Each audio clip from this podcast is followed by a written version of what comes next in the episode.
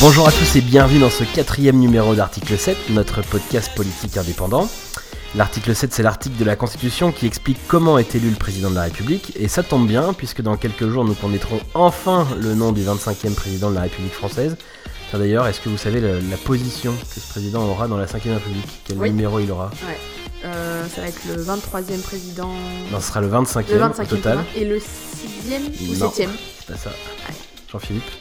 Le combien Dans la cinquième- 5e de la République, cinquième petit quiz. C'est le 7e, c'est le 7e. Ce sera le 8e. Huitième, ouais, et j'arrive- Voire même le 9e si on compte euh, Alain Poher. Ah oui. Euh, alors du coup, bah justement, je vais vous présenter parce que je vous ai donné la parole. Comme euh, jamais été président de la République. ah, c'est vrai, en effet. important. Mais vous avez fait d'autres choses. Donc euh, Sarah Elahiri, toi tu es présidente du Modem 44. Et Jean-Philippe Magnien, tu es ancien élu de la ville de Nantes à la région des Pays de la Loire et ancien porte-parole d'Europe Écologie Les Verts. Salut à vous deux. Salut. Du coup, ça y est, effectivement, on connaît le, le nom des deux candidats qui, euh, qui sont au second tour de l'élection présidentielle, Emmanuel Macron et Marine Le Pen. On en parlait lors du dernier numéro d'article 7, les sondages ne se sont donc pas trompés, puisque ça fait plusieurs mois qu'on nous annonçait cette affiche, et qu'on nous annonçait aussi un score très serré entre les quatre premiers, puisque Macron, Le Pen, Fillon et Mélenchon se sont tous les quatre situés entre 24 et 19,58%, donc à seulement à peine 5 points d'écart entre le quatrième et le premier au premier tour et on va essayer de voir ce que de tels résultats peuvent signifier pour les législatifs qui arrivent dans un peu plus d'un mois et quel impact ça a sur cette campagne de l'entre-deux tours. Du coup, peut-être un mot pour commencer, votre analyse, un peu votre regard sur, euh, sur ce résultat du premier tour, Sarah? Pour commencer et quand même faire très court, euh, moi ça a été c'est une joie très lourde que j'ai quand même parce que alors une joie parce que mon candidat se retrouve au second tour. Ouais, je suis un peu minoritaire moi ce soir. hein. Ouais, je suis un peu euh, petit candidat. moi. T'es à 6%. je suis à 6%, c'est pas mal. J'ai battu mon record. Cependant, une joie très lourde quand même parce que le Front National se retrouve euh, encore une fois au second tour. Et euh, là, pour le coup, j'aurais adoré que les sondages soient démentis sur ce coup-là. Euh, malheureusement, ça n'a pas été le cas. Donc, bon, euh, on acte. On acte et euh, on fait surtout une campagne d'entre-deux tours pour, euh, pour avoir le score le plus important et surtout gagner, euh, gagner le second tour euh, largement. Jean-Philippe Ouais, euh, j'ai pas de joie. j'ai pas de joie parce que euh, je trouve que la démocratie, euh, elle n'est pas en très bonne santé, mais je l'avais déjà dit, donc je pense pas que ce premier tour euh, consacre une autre forme de démocratie, contrairement à ce qu'on dit du mouvement En Marche. Euh, et en même temps, euh, j'ai pas d'ambiguïté sur le fait que il nous dit une chose, c'est que euh, y a un creuset, un fossé démocratique qui se creuse encore plus en France, en Europe sûrement aussi, avec quand même plus de 7 millions d'électeurs qui ont porté leur voix sur Marine Le Pen. Et si on rajoute ceux de Dupont-Aignan, euh, c'est très inquiétant par rapport à ce qui se passe dans notre pays et sur le vote nationaliste, le vote populiste.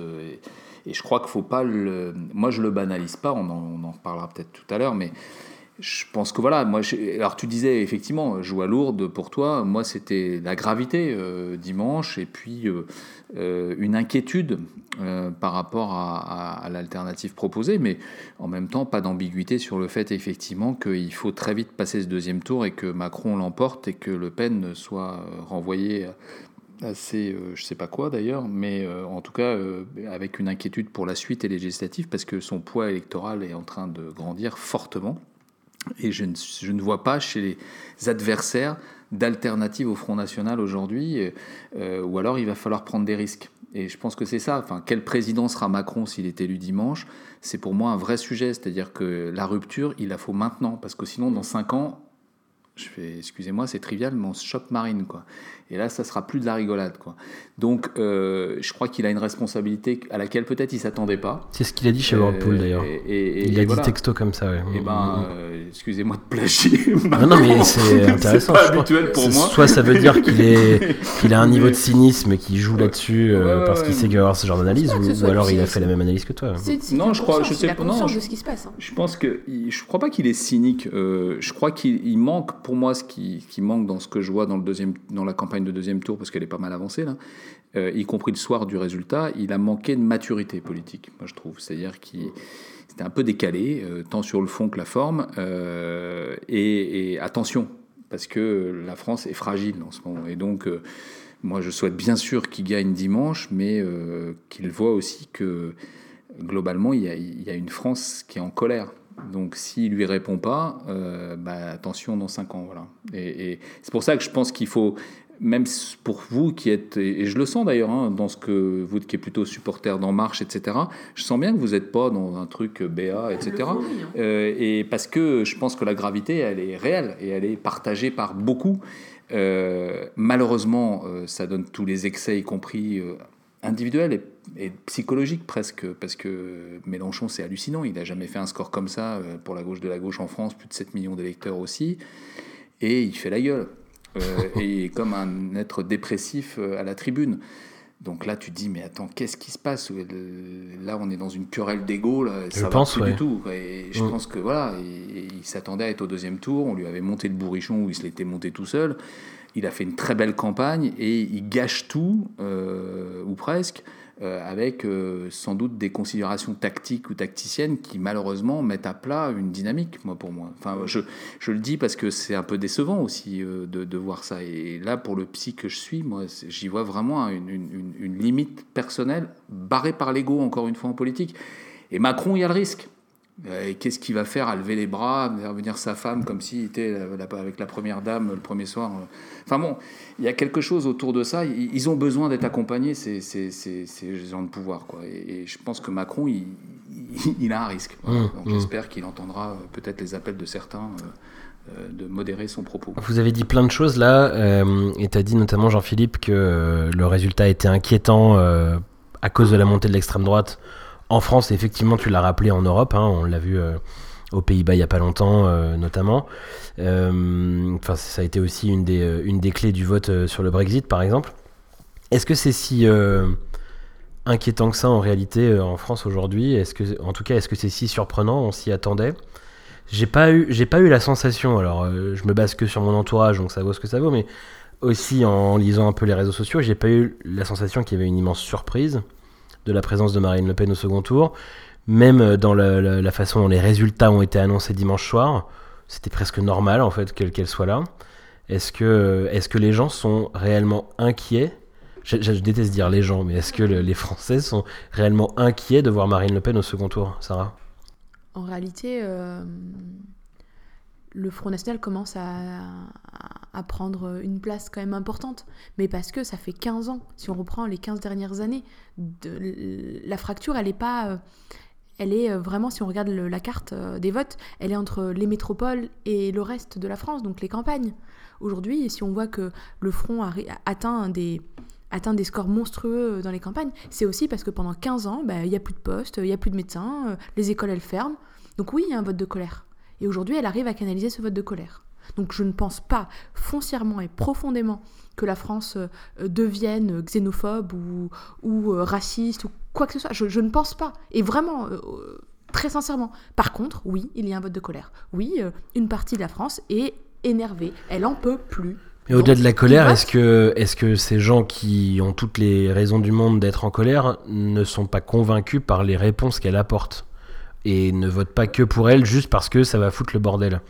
Moi j'ai l'impression en entendant euh, certains, euh, certains témoignages, certaines explications de vote, qu'ils euh, sont sincèrement convaincus que en sortant de l'Union Européenne et en fermant les frontières, et en réduisant, voire même arrêtant l'immigration, ah bah oui, du coup, vu qu'il y a moins de personnes, bah, il y aura plus de boulot pour nous. Il y a des gens qui sont sincèrement convaincus par ce genre de raisonnement tant que tu restes sur le premier, euh, le premier degré. Et en fait, euh, dès le moment que tu es face à quelqu'un qui euh, a voté Front National, il faut déjà entendre pourquoi et rentrer dans le fond. C'est-à-dire que les, contradictions aujourd'hui de Marine Le Pen sont tellement flagrantes que tu arrives à déstabiliser n'importe quel électeur du front. Ouais. Oui, mais il faut aller jusqu'au jusqu'au dialogue, de l'explication de programme. Bah si tu restes sur la première partie, c'est un vote de colère.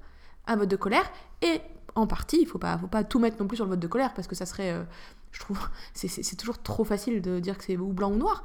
Euh, il y a un vote d'adhésion parce que si on regarde la politique. C'est rarement noir en l'occurrence. Mais... mais oui, en effet. un peu facile. non, mais c'est vrai, aujourd'hui, l'Europe, euh, on, a l'impression que l'Europe est en panne.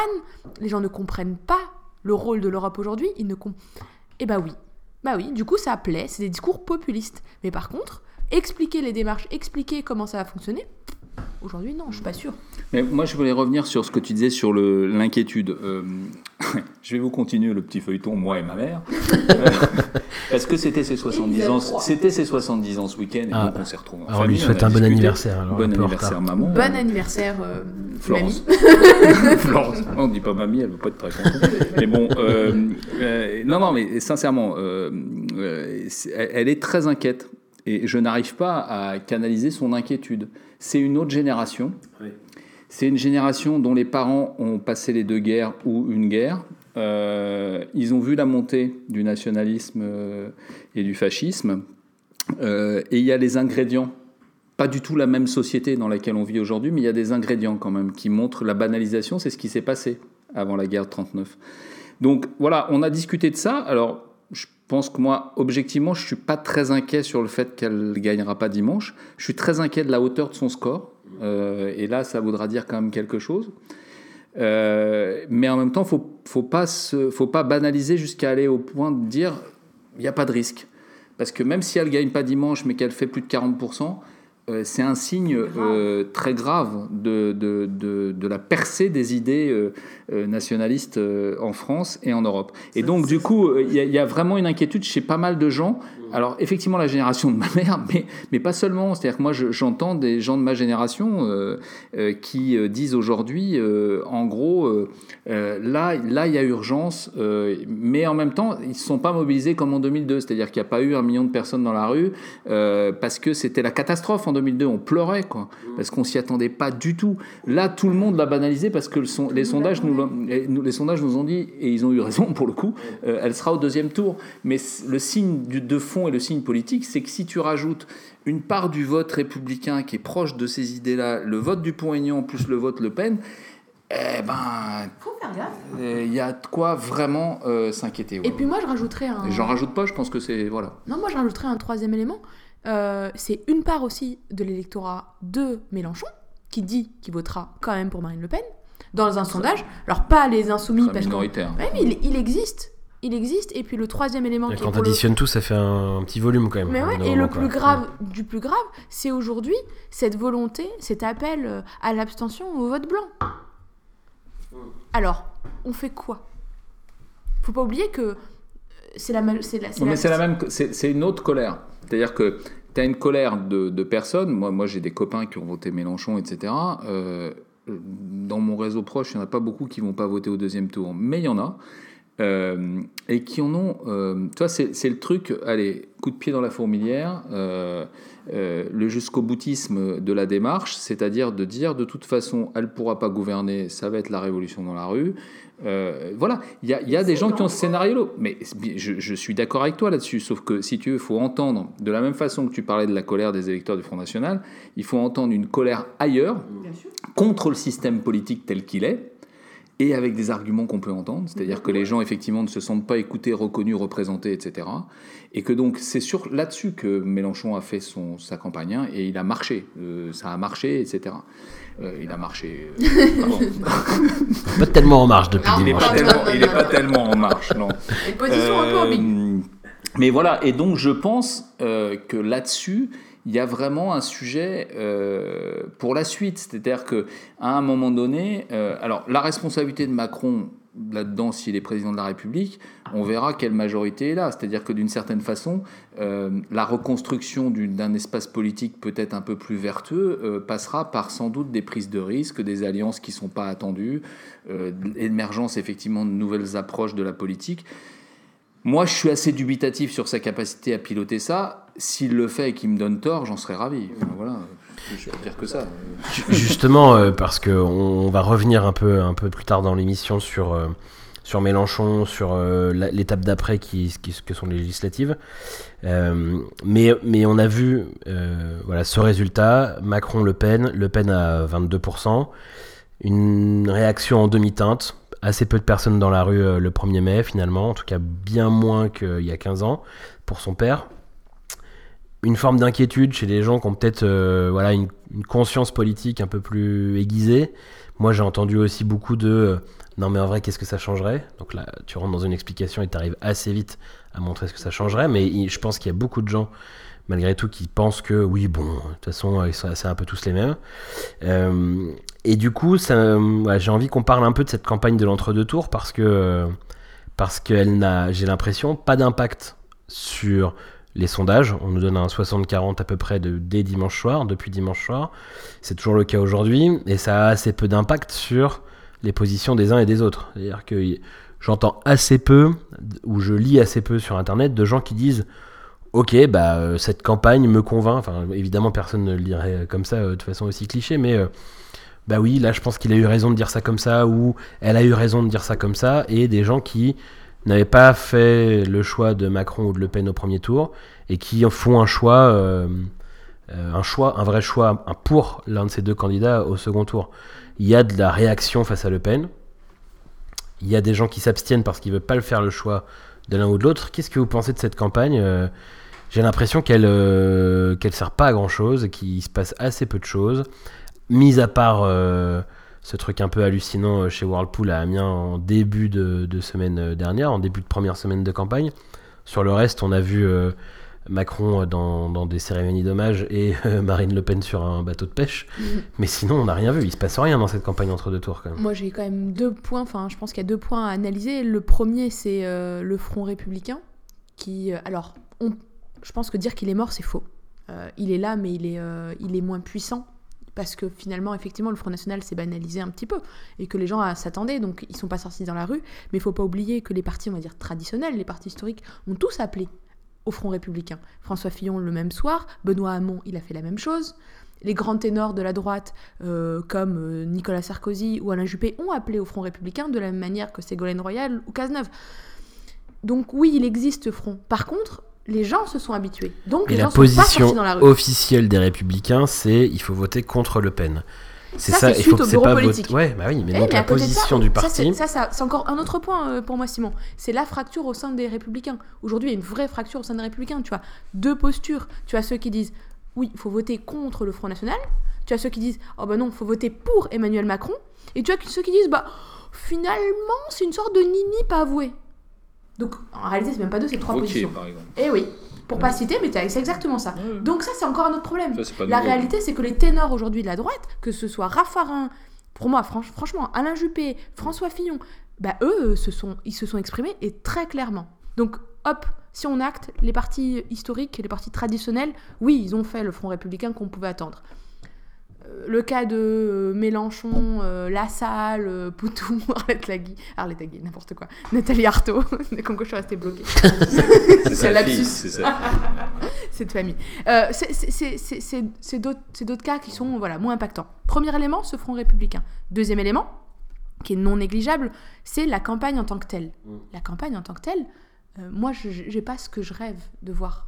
Moi, je suis une républicaine née. C'est-à-dire que moi, j'aurais adoré voir le meeting euh, avec euh, en première, au banc euh, derrière peut-être, j'en sais rien, mais de Cazeneuve à Raffarin, où on voit finalement ce front républicain et que ce n'est pas que des tribunes et des appels à. Et finalement, c'était absent en réalité. On les a pas vus. À part Ségolène Royal qui était au meeting et qui finalement les communicants de l'équipe ont dit qu'elle n'était pas vraiment incrustée, mais qu'elle s'était incrustée et que finalement, oh, là je trouve que voilà, on se, on, on se complexifie la donne. Euh, le plus important, c'est bien le rassemblement. Et je trouve qu'on le, on le martèle pas suffisamment.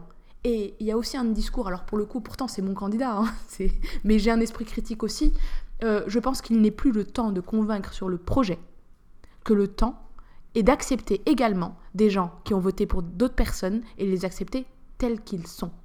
Donc les, tous les électeurs du second tour ne sont pas des gens convaincus et il faut l'accepter. Et malheureusement, je trouve que cet appel à l'ouverture est pas suffisamment fort ou pas suffisamment clair. Alors je peux comprendre les raisons, mais c'est dommage pour moi. Tu es d'accord avec ça Jean-Philippe? Il aurait fallu qu'il euh, revoie un peu sa copie sur son programme pour dire ok, il y a... Pas le programme Simon. Ah bah pour le coup, c'est une vraie. Ouais, sur la posture, ok. Non, c'est la posture. C'est vraiment le, le rassemblement. oui, mais bah, je trouve que dans la posture, il, il l'a plutôt bien fait hier euh, au meeting euh, du 1er mai. moi, j'aurais adoré un peu plus, mais. Oui, ça passe par, ça passe, oui, mais ça passe par son programme. Je pense. Alors, ouais, c'est la vraie question que je pose en tout cas. Ah bah, moi, je le, je le pense. Au nom de la République bah oui, mais non, non, Tu rentres pas spécialement dans le programme. Non, parce que si tu veux, euh, à un moment donné, pour moi, il l'a fait. Et là, je suis pas d'accord avec toi, c'est-à-dire que je pense qu'il l'a fait et que s'il voulait faire un pas supplémentaire, il faisait ce qu'on fait rarement en politique, c'est-à-dire qu'on bouge. Et, et là, il a fait, typiquement, il a eu un réflexe de ce que font tous les gens qui sont qualifiés pour le deuxième tour, de quelle que soit l'élection d'ailleurs, c'est on ne touche pas au programme pour lequel les gens ont voté au premier tour. J'avoue que j'étais assez Et- déçu et- moi et- aussi. Et, le- et moi, je, je- je pense que c'est un, voilà, c'est une limite. Il n'arrive pas à passer ce cap-là. Sans doute, il a des conseillers autour qui connaissent très bien la vie politique et qui lui ont conseillé ça. Enfin, faut pas oublier quand même que Madelin, euh, Colomb, tout ça, c'est pas très loin. hein. Euh, voilà. Euh, Tant que tu cites pas Bayrou, ça va. ah, aussi, euh, j'ai oublié, tiens, celui-là. non, mais non. Pardon. Non, mais moi, moi, voulais, voulais- je voulais revenir sur un truc. Je suis très étonné euh, qu'ils aient pas tapé à bras raccourcis, mais vraiment fort, sur le changement de posture de Le Pen sur l'Europe. Bah oui. Alors là, moi, c'est- Mais je- alors, et- et- et ça- parce que ça tu sera dis, peut-être, effectivement, euh, sa stratégie, c'est de pas revenir sur le programme, c'est de dire la République, la République, la République, la République, la République. Mais en même temps, la République, c'est aussi une République fédérale européenne sur laquelle il a un projet beaucoup plus clair que celui de Le Pen. Mm. Elle Il revient. va pas jusqu'au fédéralisme. Bon, À, mon grand désarroi peut-être Mais- moi, personnellement, ouais, mais, on espère. Bon, alors d'accord. C'est- Tu vois, mon cœur a parlé. Mais euh, derrière tout ça, elle est tellement incohérente depuis que le Poignon est arrivé par, sur ces questions-là. Sur- Les mecs qu'elle a envoyés, sur, moi j'ai écouté pas mal d'émissions sur, sur, à la radio, sur France Inter, etc. Elle a envoyé le chef des députés européens du FN qui sait même pas ce que c'est que l'Europe. Ils Il sont sait paumés même les pas mecs. ce que hein. c'est que l'Union européenne, il sait même pas les règles, il sait même pas le, le- la- le débat monétaire, ce que ça engendre, etc. Les mecs, ils disent n'importe quoi. Les mecs, euh, il y avait Sylvie Goulard en face qui l'a démonté point par point. Et là, je me suis dit, mais ah, vas-y, quoi. Elle est modem, Sylvie Goulard, non Elle est Tout à fait. euh, Elle est puis elle est un peu partie Elle est- sur les est- derniers jours, mais Ouais. effectivement, elle a toujours été. Oui, elle est moderne, mais c'est une Elle très bonne députée avant européenne. oui, euh, et moi, j'ai eu l'occasion euh, de la voir en campagne, etc., parce que j'ai été dans, les, dans la campagne de Jadot il y a maintenant un petit moment. Et, et- et donc, euh, j'ai vu, c'est- carré, elle connaît, elle, elle éprouve le truc. Enfin, Moi, je pourrais mettre un petit billet sur le fait qu'elle pourrait être première ministre. Ah, bah écoute, il faut voir. Moi, je- ça serait pas inintéressant, sur elle. Ça serait pas inintéressant pour le coup parce qu'elle a une vraie, une vraie ouverture européenne pour. le- Mais ce qui me déçoit, c'est qu'il lui tape pas sur la gueule. Pourquoi? Parce qu'il sait très bien, et ça, c'est malheureusement les statisticiens, les observateurs de la vie politique à la petite semaine, qui lui disent attention sur l'Europe, les Français, ils sont, ils, sont- ils ont peur de cette Union européenne avec, tu sais, le traité, etc tu vas pas plaire aux insoumis, etc. Enfin voilà, et, et du coup la peur gouverne encore une fois, alors que là il avait un tapis rouge à, dé- euh, enfin, à dérouler sur ces questions, sa vision de l'Europe. Alors après il y a le débat demain. Voilà, c'est ça, c'est ce que j'allais dire. Peut-être qu'il réserve ce genre de truc, c'est mettre- mais, mais lui là, mettre le nez dans ses incohérences euh, et montrer que lui en face euh, connaît les sujets et est prêt à et- effectivement, et, moi je l'ai trouvé, là pour le coup, j'ai été toujours assez critique depuis le début avec Macron sur le fond. euh, je l'ai trouvé plutôt bon sur TF1 il y a quelques jours. Là, c'était fin de semaine dernière, je sais plus quand il est passé. Euh, je l'ai regardé parce que je me suis dit bon c'est important enfin tu vois que je j'arrivais pas à tenir jusqu'ici et là j'ai tenu jusqu'au bout parce que je l'ai trouvé non mais je l'ai trouvé justement un peu plus carré sur le fond, euh, allant plus loin dans ses propositions, etc. Donc c'est pas vrai qu'on fait pas de fond dans ce deuxième tour, mais il n'apparaît pas. C'est-à-dire que voilà, c'est euh, et je pense que euh, la crainte que peut avoir Macron euh, sur le débat, c'est que ce soit une joute verbale et qu'il perde la bataille de l'image.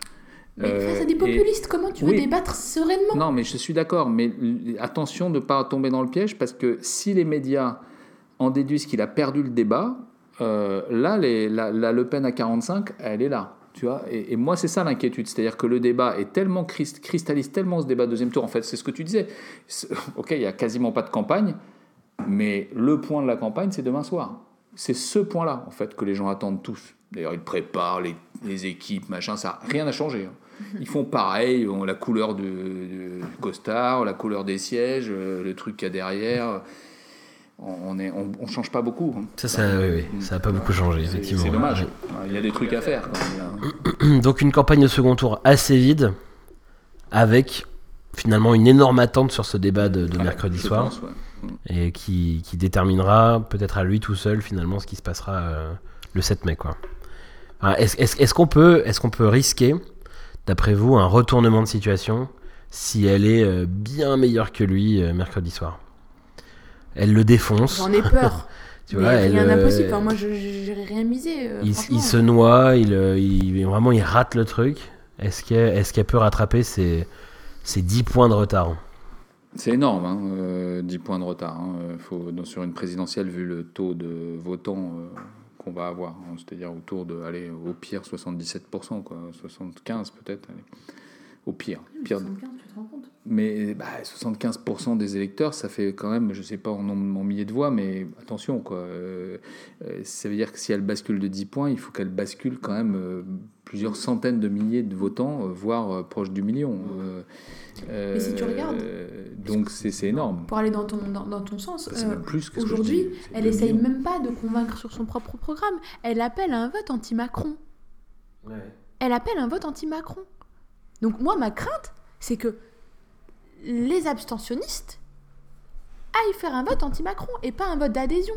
À force de, voter contre, de voter contre, de voter contre, eh ben, faut faire... Enfin, je... Moi, je... Voilà, je, je- alors, je suis plutôt une prudente, mais sur ce coup-là, même si euh, je pense que ça va être... Ça très, très difficile euh, qu'il y ait une bascule, euh, je j'ai j'ai pas j'ai pas envie que la mauvaise tu sais le- la mauvaise surprise elle, elle soit dimanche. Ou que finalement oh, bah, bois, les là. sondages se sont loupés sur ce coup-là. C'était là. Ah non non. Enfin franchement j'en ai quand même une peur. Alors c'est peut-être qu'une peur mais j'en ai peur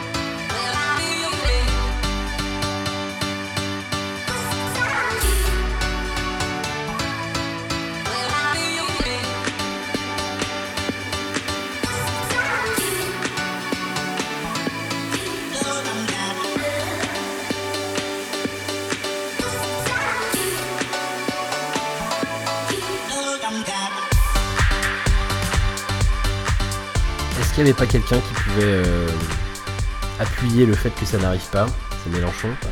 Est-ce que Mélenchon ne pouvait pas malgré tout appuyer davantage, bien plus qu'il l'a fait aujourd'hui, le fait que Le Pen ne, ne- Ah, ne puisse a- pas l'emporter On a vu ça. Enfin, moi, pour moi, c'est le message. Il est très clair. C'est que au-delà de l'ego que j'évoquais tout à l'heure, il, il joue une victoire législative. Donc, il a intérêt à s'autonomiser euh, à bloc. Donc, il dit en gros, parce qu'il faut redire tout ce qu'il dit quand même. C'est-à-dire, il dit je ne voterai pas Marine Le Pen. Je ne souhaite pas. D'ailleurs, la question n'était même pas proposée Ouais, euh, Sur le site des Insoumis, dans cette sorte de sondage, Insoumis, hein. C'était euh, abstention, Blanc et Macron. Donc, euh, Il y a eu un tiers, un tiers, un tiers. un tiers, un tiers, un tiers.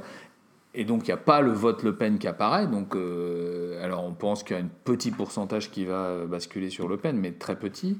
Et donc. euh, C'est pas 17% quand même dans les sondages? Bah, Je sais pas. pas, pas sur la consultation mais sur les sondages c'est ce qui circule entre 17 et 20 Ouais, c'est pas. c'est c'est- pas c'est pas anodin enfin pour moi c'est pas anodin Non, non, c'est pas anodin. Si ma mémoire est bonne, il y a 50% Macron, 5% 30% abstention, 20% Le Pen. Oui, d'accord. Et puis, euh, les détecteurs d'amont, c'est que 5%, on peut faire le lien. c'est lié Euh, c'est le siphonnage du PS Non, mais du coup, il y a, il y a- y a un truc. euh, je pense que Mélenchon est dans une stratégie, euh, pour le coup, euh, qui, moi, me déconcerte un petit peu et, et que je trouve dommage parce que je pense qu'il n'aurait rien perdu pour les législatives en appelant à voter Macron. avec Bien au contraire, moi, je pense Bien au contraire. Eh ben, moi, Donc je pense qu'il je pense qu'il fait une erreur. Je pense qu'il fait une erreur parce que le front en colère, le front des insoumis, là pour le coup, euh, il est un peu déstabilisé quand même. Parce que moi j'ai plein de copains qui ont voté Mélenchon. euh, bah, il y en a plein qui me disent attends qu'est-ce qu'il me fait là? Voilà, enfin très sincèrement. Moi je vais vous dire en plus sincèrement s'il y avait eu un accord Mélenchon Hamon et que c'était Mélenchon le candidat, j'aurais voté Mélenchon au premier tour. Donc, ça veut dire qu'il y a des électeurs comme moi qui sont plutôt sur la social écologie, etc., qui auraient voté Mélenchon. Et, au soir du premier tour, si on avait eu le même, alors en même temps, il aurait peut-être été au deuxième pour le ouais, ouais, ah, Excusez-moi, il y a Simon qui me sert un verre de blanc. Non, non, je ne bon, pas de quoi tu parles. Euh, il y a des émissions où on n'a pas de vin blanc. Là, on en a un soir, donc je ne sais pas ce qu'on fait ou ce qu'on espère. En tout cas, on se remonte le moral. On se remonte le moral, oui. Euh, et, je pense que vraiment, il y, a, une déception transversale. Euh, et malgré le vote des insoumis, euh, je pense qu'il a, fait un mauvais pari parce que dans la présidentielle, ou alors tu joues pas le jeu de la présidentielle, ou alors tu, tu, mets en cause et tu fais pas. Mais lui, il est typiquement celui qui aime la présidentielle, donc il aurait dû l'assumer jusqu'au bout. Qu'il soit déçu dimanche soir, je le comprends. Il s'était pris à rêver, euh, et d'ailleurs, il n'est pas très loin hein, globalement, mais il est quand même il est quand même 3 points, c'est beaucoup aussi. Hein, euh, donc euh, ça n'aurait pas, pu basculer en fin de soirée comme il l'a fait croire. Enfin, le, le, ah, euh, le sketch. Désolé, mais j'ai trouvé que c'était un sketch. mais oui, mais c'est justement. Ça me déçoit sur le plan presque personnel, presque intime. Je me dis qu'est-ce qui s'est passé dans la tête de ce mec alors qu'il est brillant, il est cultivé, il est voilà et, voilà et, c'est vraiment dommage parce que il y avait un message autre à faire passer et ça, à mon avis, ça relançait une possibilité pour lui, en plus d'avoir la gauche de la gauche ou une autre gauche euh, présente aux législatives, en alternative euh, ou en confrontation à Macron. Et, du coup, avec une partie des cadres PS qui ont, rejoint, qui ont rejoint En Marche. Donc effectivement, c'était l'explosion du PS parce que il est avec cet objectif depuis longtemps depuis longtemps, il veut la disparition du PS. Il veut, il veut faire le coup à l'inverse qu'a fait le PS au Parti communiste. c'est ça. C'est exactement sa stratégie. Bah là, dimanche, il a raté un coup, quoi. Et, et, et je suis pas sûr qu'il remontera la pente avec ça. Moi, je, je et, et j'en suis pas déçu parce que je suis pas un pro euh, Mélenchon, pro insoumis, etc. Mais je me dis, ça va nous faire louper une part du débat, en tout cas. Alors, je suis, je suis complètement d'accord avec toi. Et moi, je vais te dire un truc. Je suis même déçu. Même si je suis pas un pro Mélenchon, je suis déçu de, de, de, l'opportunité à côté de laquelle il est passé, parce qu'il pouvait très bien dire, euh, enfin, appeler massivement à voter Macron en disant Ok, ce soir le sujet est clos, à partir de demain, euh, on se met en campagne pour les législatives. S'il faut euh, aller soutenir Macron dans des endroits où c'est un peu chaud, j'y vais. Et par contre, on va faire un score incroyable aux législatives, il pouvait jouer là-dessus. On sera la première force d'opposition parce que les républicains euh, se déchirent, non plus de chef de file, ils vont devoir se reconstruire, parce que pour la première fois de leur histoire, ils sont pas au second tour. Le Parti Socialiste n'existe plus. Là aussi, il va y avoir une, très lente reconstruction ou agonie, je ne sais pas, mais en tout cas, voilà, c'est que 6%. Donc il était complètement en place avec ses, presque 20% pour être la vraie force d'opposition très forte en face de Macron. Et de dire, eh bien du coup, euh, Macron veut pas bouger sur son programme, et eh bien nous, première force d'opposition, on va le faire chier sur l'écologie, on va le faire chier sur la démocratie, on va le faire chier sur les sujets internationaux où il y avait quand même des vrais points de désaccord, et on sera fort, légitime, parce qu'on aura été présent, on l'aura soutenu pour battre Le Pen, donc euh, on sera légitime pour qu'il nous écoute. Là aujourd'hui, ça sera très facile pour un Macron, euh, de, notamment pendant la campagne législative, de jouer sur le côté. Attendez, vous n'avez même pas voulu faire battre le FN. Vous n'avez même pas appelé franchement à faire battre pour le FN. Vous n'êtes pas sérieux, vous n'êtes pas crédible. On ne peut pas voter pour des gens comme vous. Et ce sera des arguments très faciles, y, compris pour le Parti Socialiste et pour les Républicains, face euh, à la France Insoumise. Et pour finir, euh, j'ai trouvé un exemple euh, exactement identique à ça aux États-Unis. En 1932, c'était Franklin Roosevelt le président. Euh, et, de la même façon, euh, plutôt un président un peu technocrate au départ quand il est élu, un programme qui parfois était un peu flou, donc ça peut nous rappeler en tout cas des critiques qui sont faites sur Macron, et un sénateur, Long, qui euh, a commencé à, bah, s'agiter, à être présent, et, à, devenir finalement la première force d'opposition à ce président, et qui a réussi à aller tirer vers la gauche le programme de Roosevelt, parce qu'il a eu cette attitude de soutien sans, euh, sans faille lorsque Roosevelt en avait besoin, et du coup légitime pour être entendu, euh, pour lui dire bah là là-dessus on n'est pas d'accord et on va vous combattre. On ferait, on ferait mieux de discuter et de trouver un, point d'accord.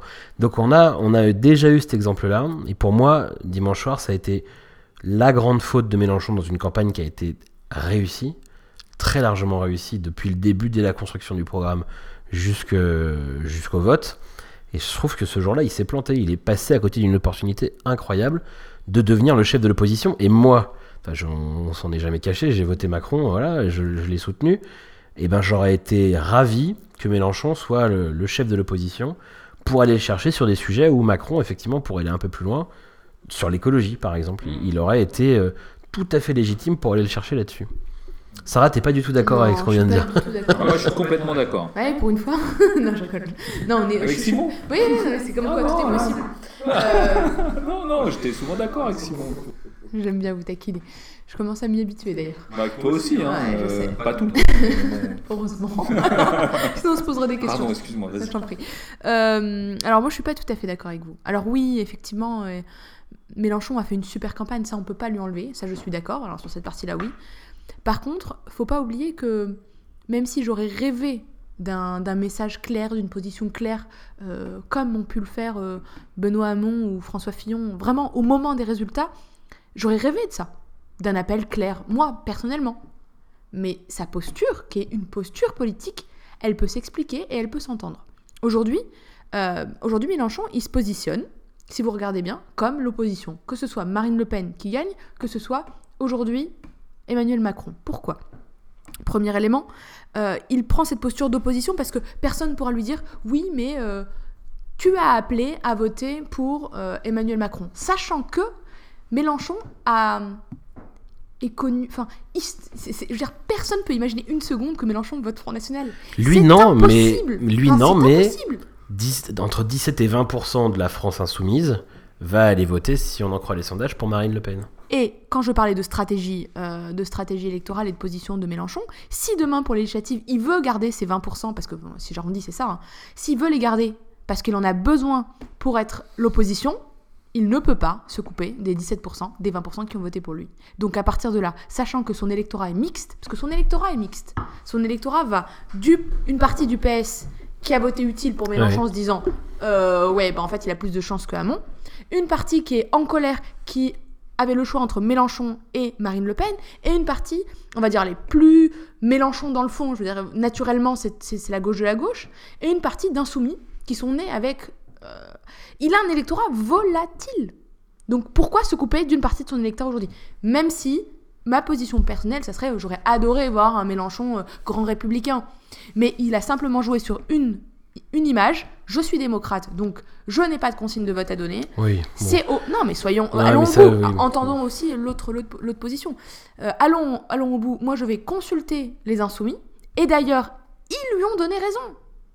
Ah ben si, je suis désolée. Un tiers pour Emmanuel Macron, de, un tiers blanc, un tiers abstention. Ça veut dire quoi? Deux tiers des insoumis ne sont pas pour un vote pour Emmanuel Macron immédiatement. Donc à partir de là, pourquoi tu veux qu'il se coupe? Enfin, pourquoi vous voulez qu'il se coupe tout de suite? Alors oui, au nom de la République, moi j'aurais adoré, encore une fois.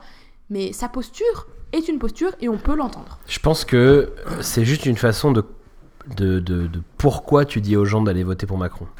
Tu leur dis pas, ouais, bah oui, euh, il a gagné, on se met derrière lui, on n'a rien à réclamer, c'est le numéro un au premier tour, euh, il faut aller battre Le Pen et il faut aller faire gagner Macron. Non, il faut dire, ok, on va voter pour Emmanuel Macron pour battre Le Pen, mais à aucun moment ce vote, euh, vous les 20% Oui, qui avez c'est voté un vote pour moi, d'adhésion, je suis d'accord. ah, c'est à aucun moment un vote d'adhésion, c'est un vote qui nous permet d'être dans les meilleures conditions pour être la première force d'opposition. Et, et ah, parce que très, clairement, échéant, gagner les législatives. Ouais, bien sûr, parce que clairement- c'est-à-dire qu'il est- il est- si c'est Marine Le Pen qui gagne, si c'est Marine Le Pen qui gagne, il y a, enfin, l'opposition, peu importe qui est, qui est euh, la Ça première force d'opposition, ce sera une opposition très difficile à tenir parce que parce que la 5 République fait qu'elle a, elle va avoir beaucoup de pouvoir comme n'importe quel autre président, mais bon, a priori, on, elle va pas s'en servir euh, d'une façon aussi républicaine que les autres pourraient s'en servir, quoi. Donc ça va être très dur d'avoir une opposition face à Marine Le Pen présidente. Et du coup, bah, tu pouvais tuer ce sujet-là dès le départ en disant ne votez, vous personne, ne votez pas pour, euh, Marine Le Pen, allez voter Emmanuel Macron, ne vous abstenez pas parce que ça va renforcer son score à elle proportionnellement. Donc elle sera, plus son score est fort, plus elle est légitime pour être, elle, la force de l'opposition. Allons voter Macron, comme ça, elle n'est pas légitime. Les républicains, il faut qu'ils règlent leurs problèmes. le Parti Socialiste est mort, ça sera nous l'opposition, et vous pouvez me croire, on sera une force d'opposition qui sera hyper forte, hyper présente sur tous les sujets au quotidien, Simon, avec une nouvelle façon de, gouverner. Comment? Il fa- fallait que tu écrives le discours de Mélenchon, peut-être non, mais, mais en fait, convaincre. je, je- je- ça me paraissait tellement naturel. Mais ouais, mais c'est pas si naturel que ça. Bah, je... Non, non, mais moi, moi, moi je pense que vous, vous, vous dites euh, deux, deux choses intéressantes pour le débat, parce que avec une posture qui est différente et une clé d'entrée qui est différente. C'est-à-dire que moi, là où je suis d'accord avec Simon, et c'est pour ça que je, j'étais plutôt d'accord tout à l'heure par rapport à ta vision, c'est je pense qu'il avait un coup à jouer, pas habituel. C'est-à-dire de dire, je prends de la hauteur, euh, j'ai conscience que le programme de Macron ne nous va pas en grande partie, mais en même temps, faut pas, faut pas se raconter d'histoire. La Ve République nous propose ce deuxième tour où il n'y a pas photo, et derrière, pour qu'on continue notre dynamique jamais vue de la Ah gauche oui, de la gauche de la. République, c'est historique. Il se posait là-dessus et il était suivi, y compris peut-être par des gens comme moi. Tu vois, enfin, je veux dire, je- je- ça va jusque là, parce qu'il devenait le parti écolo Oui. aussi, Ouais, ouais, clairement. et, Mm. et clairement. Et donc il a raté. Enfin, il a, il- voilà, il- L'ouverture. il il a raté une ouverture et un rassemblement beaucoup plus large. Et là, alors le parti écolo est en train est en, en mort clinique euh, et, et du coup il y a et- et- il- ben, non mais ça veut dire que d'une certaine façon euh, euh, il c'est- c'est- il y, a des gens qui appellent à voter Mélenchon et à suivre les positions de Mélenchon. Après il y en a qui votent à Mont et puis il y a un accord législatif avec le PS. Enfin, c'est le c'est c'est la folie. Et puis tu as d'autres écologistes qui sont partis chez Macron. Donc il aurait pu, enfin vraiment. Et Parce que son projet est plus écologiste largement que celui de Macron, Tout à fait. et il se rapproche de celui de Hamon, et donc de fait, il aurait touché des gens à ce moment-là. Et il aurait pu passer des accords sur certaines circonscriptions, etc., avec des écolos, pour que les écolos ils aient un groupe. Et euh, derrière, il a... Il a, Il y a il déjà a- un accord avec le PS. hein. Je vois pas pourquoi il y aurait un deuxième accord. Ouais, mais ça aurait pu bousculer beaucoup de choses. Pour les législatives, Déjà, ça se on remet tout à zéro, euh, On. Ça aurait pu Ah oui. bousculer beaucoup de choses parce que le PS est très très mal et que là il aurait été en position de force. Il aurait été le vainqueur du premier tour en fait en, en- en faisant un truc comme ça. C'est-à-dire que les gens auraient parlé de lui pendant quelques jours parce que ça aurait été digne, ça aurait été beau, ça aurait été euh, voilà, il y aurait quelque chose. Mais mais voilà, il n'est pas conseillé dans son entourage lui-même, je pense psychologiquement à une rigidité. Et en plus, il n'a pas un entourage qui l'a réveillé là-dessus. C'est-à-dire que c'est dommage. En même temps, il était gargarisé de Il 7 aurait millions pu prendre d'électeurs. Simon Robic euh, en conseiller, mais, euh, Oui, ça, ça, il aurait fallu qu'on discute beaucoup avant qu'il arrive à me convaincre, mais, Mais- non, mais sincèrement, oui, non, mais vraiment, je, je... enfin, je dis ça pour ceux qui viennent te chercher euh, des insoumis sur Facebook et qui t'adorent. Donc, euh, On les auraient- embrasse. Ils auraient été très déçus. hein, on les embrasse. Je leur dirai un jour que j'étais un, un conseiller de l'ombre de Mélenchon pour. non, mais vraiment, je, je, en tant que, enfin, moi, je suis adhérent en marche, voilà. que de l'autre Je- côté, euh, pour eux, pour, pour eux c'est violent. Pour Mais eux, je- Macron, c'est le mondialiste. Enfin, je sais pas si vous réalisez à quel point c'est violent. Non, non, mais attends. Là, attention, tu vas tomber dans la caricature des insoumis. Non, c'est pas une caricature. Ben non, ils sont pas anti-mondialisation tous. Ils sont pour l'alt. Il y, a- il y a une part, une part importante d'altermondialisme Ouais. dans, dans les. Et oui, Ouais. et oui, et oui, et oui, Ils parce veulent- que sinon on n'aurait pas fait 20%. Ils On veulent un truc différent. Ouais, Ils veulent ça. un truc différent. Ils veulent pas se touchent- renfermer sur ils- eux-mêmes. Ils touchent euh, aux gens qui suivaient à un moment donné José Bové. Ils touchent. Enfin, tu vois, ils- tout Mais c'est très multiple. Et, et- et c'est très. Oui, mais du, du coup, oui, mais t'as t'as pas tort dans ton analyse. Je pense que la- ton analyse est très proche de celle de Mélenchon, qu'il a faite.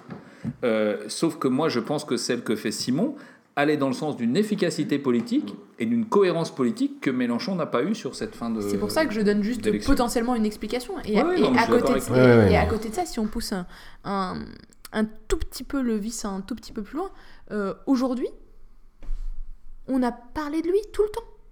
Et Mélenchon, il a fait quoi Et co- comment ça se fait qu'il Enfin, a on en a parlé en disant c'est incroyable qu'il se positionne Ouais, pas. Et à quand, même- côté de ça, c'est quand même des commentaires euh, négatif. pour le ouais, au, à minimum euh, dubitatifs et puis souvent négatifs. Quoi, vais Et on te pousse, dire un attends, truc, le- juste, on oui, pousse un truc, ça a ouvert la porte à d'autres réactions. Et moi, c'est ça qui m'inquiète. Quand je vois Martine Aubry, Ben voilà. socialiste, qui te dit à peu près le même discours et qui te tient à peu près le même raisonnement, et ben moi, ça m'horripile. Ouais, mais elle a changé là. Ah, j'ai pas vu. Elle, elle, non elle appelle à voter Macron finalement. Si, si, elle Ça devait avoir moins de presse Si, si, que elle la première fois. Si, si, elle a appelé à voter Macron, ça y est. Enfin, il me semble. euh, Eh, mais tu vois, première posture, c'était pas ça. Et là, c'est grave. Encore que lui soit encore dans, ce, dans, dans cette position de, de leader d'un mouvement, de quelque chose qui se passe. Encore. Mais euh, la position de la maire de Lille, enfin, moi je comprends pas. Là, je comprends plus. Non, mais là, pour moi, c'est pas le même sujet. Excuse-moi, mais, Non, non, mais, euh, coup, pas- pour le moi, c'est pas du tout le même sujet. C'est-à-dire que pour le coup, on, on- on a une part des cadres du PS qui sont perdus, une, une part qui est allée chez Macron, une autre part qui sait même plus où elle est au PS. Et alors tu dis quoi? Tu réponds quoi? Non, Face non. au Front républicain? Non, non, mais pas face au. Alors après, on peut faire le débat sur le Front républicain parce que là, devant ton micro, Oui, le, le Front républicain, si tu veux. euh, moi, j'ai pas aucune ambiguïté là, euh, aucune même réflexion plus que ça sur le fait d'aller voter Macron au deuxième tour. Euh, pas parce que c'est le Front républicain. Voilà, tu vois, je, je vais te dire un truc. Ouais, mais pourquoi alors mais Pourquoi, pourquoi toi tu vas voter mais parce pour, que euh, c'est pas un front républicain, parce que les gens, ils, enfin, il faut qu'on, enfin, pour moi, je suis pour bannir cette, cette, non pas la République, mais cette idée du front républicain. Je préfère, si tu veux, c'est pour ça que l'argument que tu évoquais par rapport à Mélenchon, je- moi je le partage. Moi, je vais aller voter Macron avec exactement, je vais pas le répéter, hein, ce que tu as dit sur Mélenchon. C'est-à-dire, je me dis la même chose. Je vais aller voter Macron parce que je vais être un électeur exigeant sur des sujets qui ne traitent pas bien, selon moi, et que j'ai envie qu'il porte. Et à ce moment-là, il- il aura la pression. Alors, il aura moins de pression par moi que par Mélenchon, mais euh, ou qu'il aurait eu par Mélenchon. Mais euh, et, et c'est ça. C'est-à-dire que pour moi, c'est l'exigence. En fait, c'est du pragmatisme. C'est-à-dire qu'à un moment donné, le Front républicain, c'est devenu une nébuleuse euh, à laquelle on se réfère, on ne sait même plus pourquoi. Euh, alors que si tu dis, bon, ok, moi je suis en conscience, en conscience, je suis électeur en conscience ou je suis politique en conscience, et je soutiens parce que la Ve République, c'est ses règles. Si j'ai choisi de voter, eh ben, je choisis d'aller jusqu'au bout de mon truc. Et ah, par contre, j'ai une exigence avec M. Macron par rapport au, au- au projet qu'il porte et que, mes- que certains de mes petits copains écologistes euh, portent aussi. Et, et- et là où je les mets en, en contradiction par rapport à ce qu'ils portent sur ce plan-là. Et, et voilà. Ouais, mais patron donc- républicain, c'est-à-dire que tu aurais pu faire exactement la même chose avec. euh, non, parce que le Front Le républicain, ça bannit tout, tout, tout débat sur le fond. C'est-à-dire, de toute façon, tu discutes pas du fond. Tu Le Front contre Le républicain, Pen. tu le votes contre Le Pen parce que c'est le Front républicain. Et donc, tu bannis tout débat sur le fond. Oui, mais aujourd'hui, Emmanuel Macron, il a pas dit que. Quand, quand on a vu. Ah, il veut pas le débat quand on a- sur le bah fond, non, quand le on a coup. vu Mélenchon dire oui, mais moi je veux un signe, je veux un symbole, je veux quelque chose pour la loi de travail, euh, je suis désolée, au dernier meeting, on a bien vu Emmanuel Macron dire c'est mon contrat avec la nation. Oui, mais c'est là où je suis pas d'accord. Ah, c'est là, où et- je et- et pense je qu'il pense aurait que pu c'était faire c'est là un- où, c'est là où je comprends Alors, la position Enfin, je suis de. pas, je suis de pas d'accord avec Mélenchon, mais je suis pas d'accord avec Macron. Je suis. Oui, je sais pas en fait. C'est-à-dire que c'est tellement un marqueur fort de la campagne de Macron que c'était impossible qu'il revienne là-dessus. Oui, mais d'ailleurs. et bien sûr, et, alors que c'était pas un marqueur si fort que ça de la campagne de Mélenchon. Les gens qui ont été votés Mélenchon, ils sont ils ont pas, j'ai j'ai pas l'impression qu'ils aient été majoritairement votés pour Mélenchon dans l'espoir qu'on puisse revenir sur la loi, la loi travail.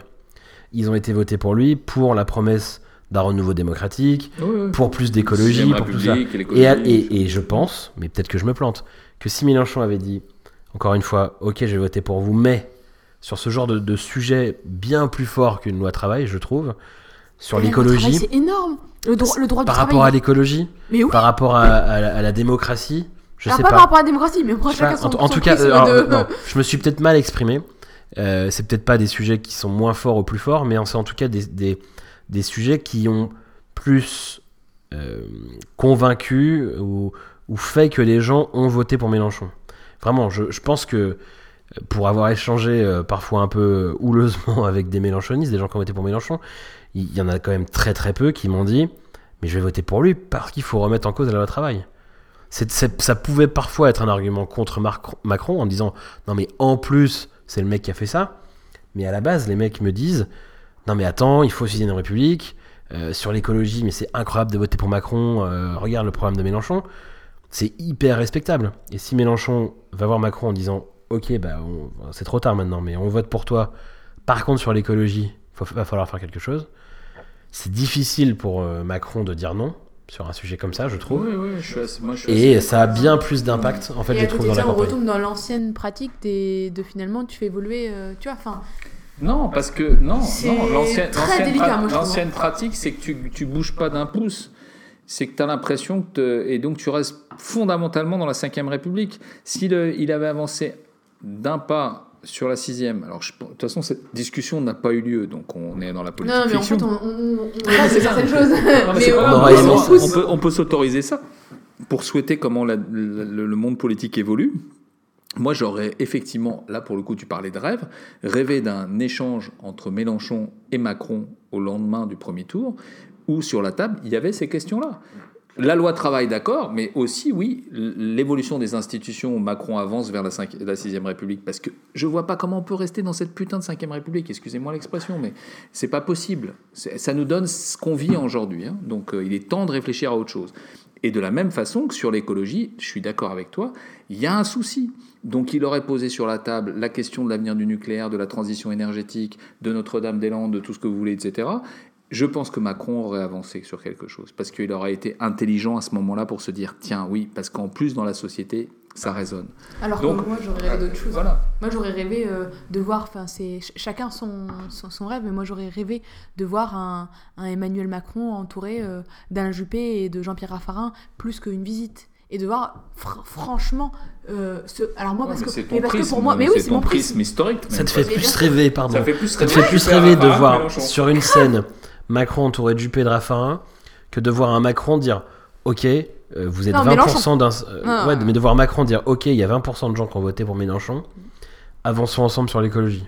Eh ben, alors ça va peut-être choquer certains, mais, euh, en même temps, euh, François Fillon, enfin, on va dire la droite, euh, parce qu'elle a été portée par François Fillon, c'est aussi 20% de la société, comme les insoumis oui, oui, oui, mais. Bah oui. mais, non, mais on parle de rêve. Ma famille historique. On parle de rêve. Mais moi, Elle aurait été là, tu vois, c'est un grand rassemblement global. moi, la droite, euh, les Républicains, ça me fait pas du tout rêver, si tu veux. Alors là, et Mélenchon fait pas rêver, mais par contre, dans son projet. Non, non, mais j'en doute pas. Mais si tu veux, moi, le projet de la droite, j'y crois pas 30 secondes, alors que le projet de Mélenchon, sur une part, et là, c'est une question de conviction, hein, euh, et notamment sur l'écologie, j'y crois.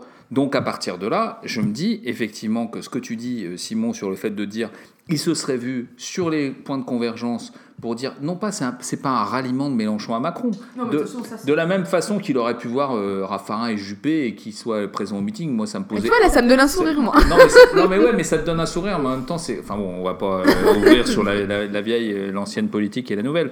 Mais d'une certaine façon moi quand j'ai commencé la politique c'était déjà cette tête là hein. c'était déjà Juppé Raffarin etc. hein.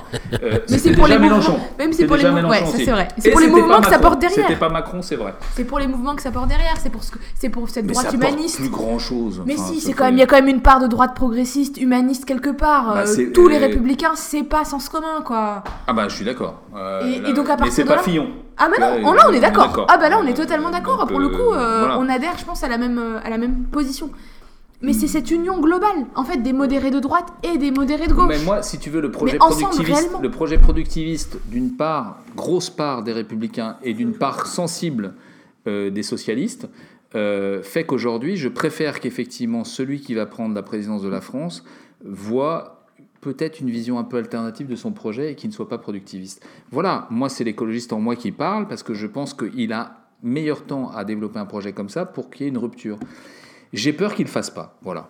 Je le dis, et, et, malheureusement, ça m'empêchera pas de voter dimanche parce que je suis républicain, mais pas seulement, je suis aussi conscient tu vois, parce que c'est pas être républicain, moi, c'est être conscient surtout, conscient de ce que ça génère euh, dans la société si jamais Le Pen passe. Parce que tu l'as dit, on est en 5 République. Euh, si elle passe, elle a les pleins pouvoirs. Enfin, faut arrêter de se raconter des conneries. Elle va gouverner au 49-3 à tous les étages. Et, euh, ou à l'article 16 de la Constitution, on peut faire ce qu'on veut. Plein pouvoir. Et à ce moment-là, elle considère que la situation est suffisamment grave pour, pour s'octroyer les pleins pouvoirs. Et à ce moment-là, allez, on, on fera quoi? On sortira dans la rue? Ouais, bah super. So what ouais, mais so what, bien sûr. Ouais, je suis, voilà, ça, je suis pas convaincu de. Donc euh, le discours de, oui, mais... ça sera un régime militaire. Mais oui, mais le discours qu'on entend et malheureusement même autour de, de, de, moi, des amis qui me disent oui, mais si elle est élue, euh, on lui donnera pas de majorité, ça changera rien. Mais si, c'est gravissime. Bien sûr que c'est gravissime. je pense que c'est gravissime. Ne banalisons pas. Et, je pense qu'il faut dire haut et fort ce qu'on vient de dire, c'est-à-dire qu'effectivement, si elle passe, il y a, elle a les outils pour prendre les pleins pouvoirs. Oui. Voilà. C'est ça l'inquiétude. Et bah, tu vois, je crois que ça devrait même être le titre de l'émission. Les pleins pouvoirs Ouais. on, aurait, on, pourrait euh, parler un jour du contenu de la Constitution et, c'est des sujets intéressants. Avant, merde. on peut, oui, oui. Enfin, bosser, hein. euh, on, on, a déjà euh, parlé de beaucoup de choses. Euh, en deux mots pour finir, est-ce que euh, à quoi est-ce qu'on peut s'attendre après dimanche? Parce que est-ce que la campagne législative va s'enclencher dès dimanche soir, réellement, activement sur le terrain? Euh, est-ce qu'on a un peu de répit? Est-ce qu'on va pouvoir se reposer un peu? Parce que c'était long cette campagne présidentielle déjà. et, euh, et est-ce qu'on risque, d'après vous, je- vraiment en, en quelques mots On va pour faire une primaire pour les législatives. Ouais, Ouais, voilà. c'est bon. non, non, stop, basta les premières. T'as vu ce que ça a donné? Est-ce que est-ce qu'on va se retrouver avec une Assemblée nationale avec quatre partis, euh, 24% En Marche, 22% Front National, 20% Républicains, 19% euh, France Insoumise, ou à partir de dimanche, toutes les cartes euh, sont rabattues et on peut, euh, on repart à zéro. Il faut, retourner construire, euh, construire tout ça. Sarah, qu'est-ce que t'en penses? Moi, je pense que dès que les candidats en marche seront annoncés, on fera campagne immédiatement. Il n'y a, pas- a pas de répit, hein. aucun répit. Il faudra donner une majorité présidentielle à Emmanuel Macron pour mettre en œuvre le programme, parce que finalement, sinon on lui, on lui reprochera de ne pas avoir euh, mené le programme euh, à bout. T'es un peu classique là. Ouais, je sais, j'avoue. Sauf que en même temps, en même temps, ma vraie crainte, elle est que euh, l'Assemblée nationale, elle soit, alors, elle sera plus représentative de la société dans le cadre de la 5ème République et sans proportionnelle, potentiellement. En tout cas, elle sera. Donc ça veut dire que sans la proportionnelle, on, on elle sera risque un peu pas. plus proche.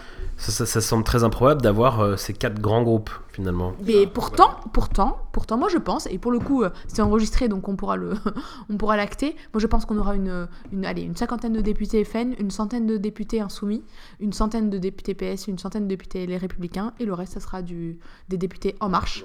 Bah si, 266 260, allez, 270 un, un, tout, un poil en dessous de la majorité euh, absolue. Voilà à peu près ma pas, lecture. je sais pas, j'ai- j'ai- pas- tu l'as Ouais. annoncé trop vite. donc 282 potentiellement 288 pardon pour la majorité absolue. Hmm. Et tu as une allez, 100, 100, 100 et 50. On est tous très bons en maths euh, le Évidemment, soir j'ai en, fait des études en ayant bu du vin blanc, volontairement pour d'accord arrêter les bâtiments. Mais grosso Très bon. modo, on verra, on verra des députés insoumis, on verra des députés PS encore un petit peu, on verra encore parce qu'ils ont la prime au sortant, alors que la majo- alors que la dynamique Non, moi je crois, présidentielle. je crois pas beaucoup, je crois pas à ça. hein. Moi, tu vois, moi, je- je- parce qu'il n'y a pas, il y a pas de proportionnel et euh, la mécanique des partis traditionnels va reprendre une- un poil. Il y aura une partie forte de légitimité présidentielle parce que c'est le cas en France sur la, depuis l'inversion magnifique du calendrier par Lionel Jospin. Oui, Donc il y aura sûr, des députés évidemment. en marche, mais ils n'auront pas la majorité absolue, donc il sera obligé de faire une coalition pour avoir la majorité. Moi je pense que euh, et, et au pire pour lui, ça veut dire une cohabitation. C'est-à-dire que moi, je pense que tu peux avoir euh, euh, un mécanisme où il y a beaucoup moins de députés en marche que ce que tu me dis, avec beaucoup plus de députés LR. Euh, la- Pour toi, c'est les républicains qui peuvent s'en sortir. Ouais, je le souhaite pas, bien entendu. C'est parti dont je me sens assez loin. Mais, mais si j'analyse froidement la vie politique, avec le fait de mettre Fillon de côté et de me remettre Barouin et les autres qui vont monter, etc., ils sont très conscients que même avec 20%, Fillon, il n'a pas fait un si mauvais score que ça, compte tenu du contexte. Et donc, ils peuvent vite faire le gab pour faire gagner quelques circos, et notamment avec un PS qui est complètement euh, à la ramasse et euh, avec des accords qui seront à géométrie variable avec En Marche, parce qu'En Marche a dit qu'ils enverraient des candidats partout, euh, et donc de fait, euh, les, partenariats vont être très compliqués. Moi, je regarde rien qu'avec les écolos, alors ça ça n'a pas beaucoup de poids pour l'instant, mais rien que sur certaines circos, ça peut faire basculer pour 4-5 points, parce qu'il y aura une multitude de candidats. Et donc, du coup, je pense qu'il y aura moins d'En Marche qu'on le dit, parce que malgré tout, il n'a pas une structuration comme LR ou le PS. Et euh, et il y a un réflexe euh, encore euh, qui est présent dans la société. Donc, T'auras Ouais. une prime au sortant, mais t'auras quand même une dynamique Mais- présidentielle. mais tu auras une dynamique présidentielle qui n'ira pas jusqu'à la majorité qu'on a eue à chaque fois en 2007 ou en 2012, avec, dans les cas de Sarkozy d'un côté et de Hollande de l'autre, où ça n'avait même pas été un débat. On n'avait quasiment pas de campagne législative. Alors que là, il va y avoir une vraie campagne. C'est pour ça que pour répondre à ta première question, je pense que la campagne, dès dimanche soir, elle est partie. Et elle est partie euh, avec couteau tiré. Ça va pas donner une image très belle de, de la politique, malheureusement, parce qu'il va y avoir des négociations de couloir euh, assez compliquées à gérer pour Macron. Euh, surtout, alors surtout, s'il fait que euh, 58 ou euh, un truc comme ça. Je vais te dire, là, pour le coup, s'il fait 70, ça va pas. Non, mais enfin, s'il fait 65, il aura consolidé son deuxième tour, etc. S'il descend à 58, 57, etc., là, je peux vous dire, ça va être terrible parce qu'il y a un risque Le Pen qui est très fort sur certaines circos. Et puis derrière, pour poser des alliances, il va falloir, il va falloir lâcher du poste. Et là, ça va être compliqué. Et tu vas aller même plus loin. Moi, je, je vais. Alors, pour le coup, je vais être très très mathématique, mais euh, euh, pour se maintenir au second tour des législatives, il faut faire 12,5%. On peut avoir jusqu'à 8 candidats. Bon, c'est jamais arrivé, hein, soyons honnêtes, hein, au second tour. Sauf qu'on a vu des, des- des triangulaires, on a vu des quadriangulaires. Quadrangulaires. Et malheureusement, euh, dans le jeu de la triangulaire, si le Front républicain dont on parlait tout à l'heure ne se maintient pas et ne persiste pas pendant les législatives, on risque d'avoir des députés FN comme ça. Parce que... Et c'est là où c'est dangereux.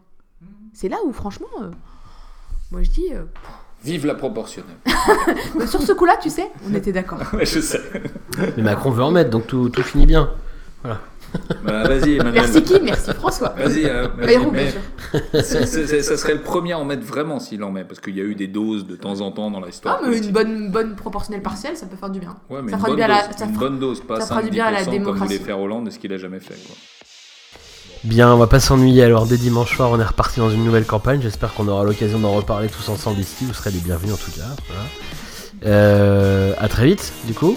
Bisous. Ouais. À puis, bientôt euh, et puis votez voilà. bien dimanche. Bah, votez. Voilà. Soirée et, Allez. Bien, je sais pas, déjà. mais en tout cas, votez. et- et santé. Hein. À bientôt. À Salut. bientôt.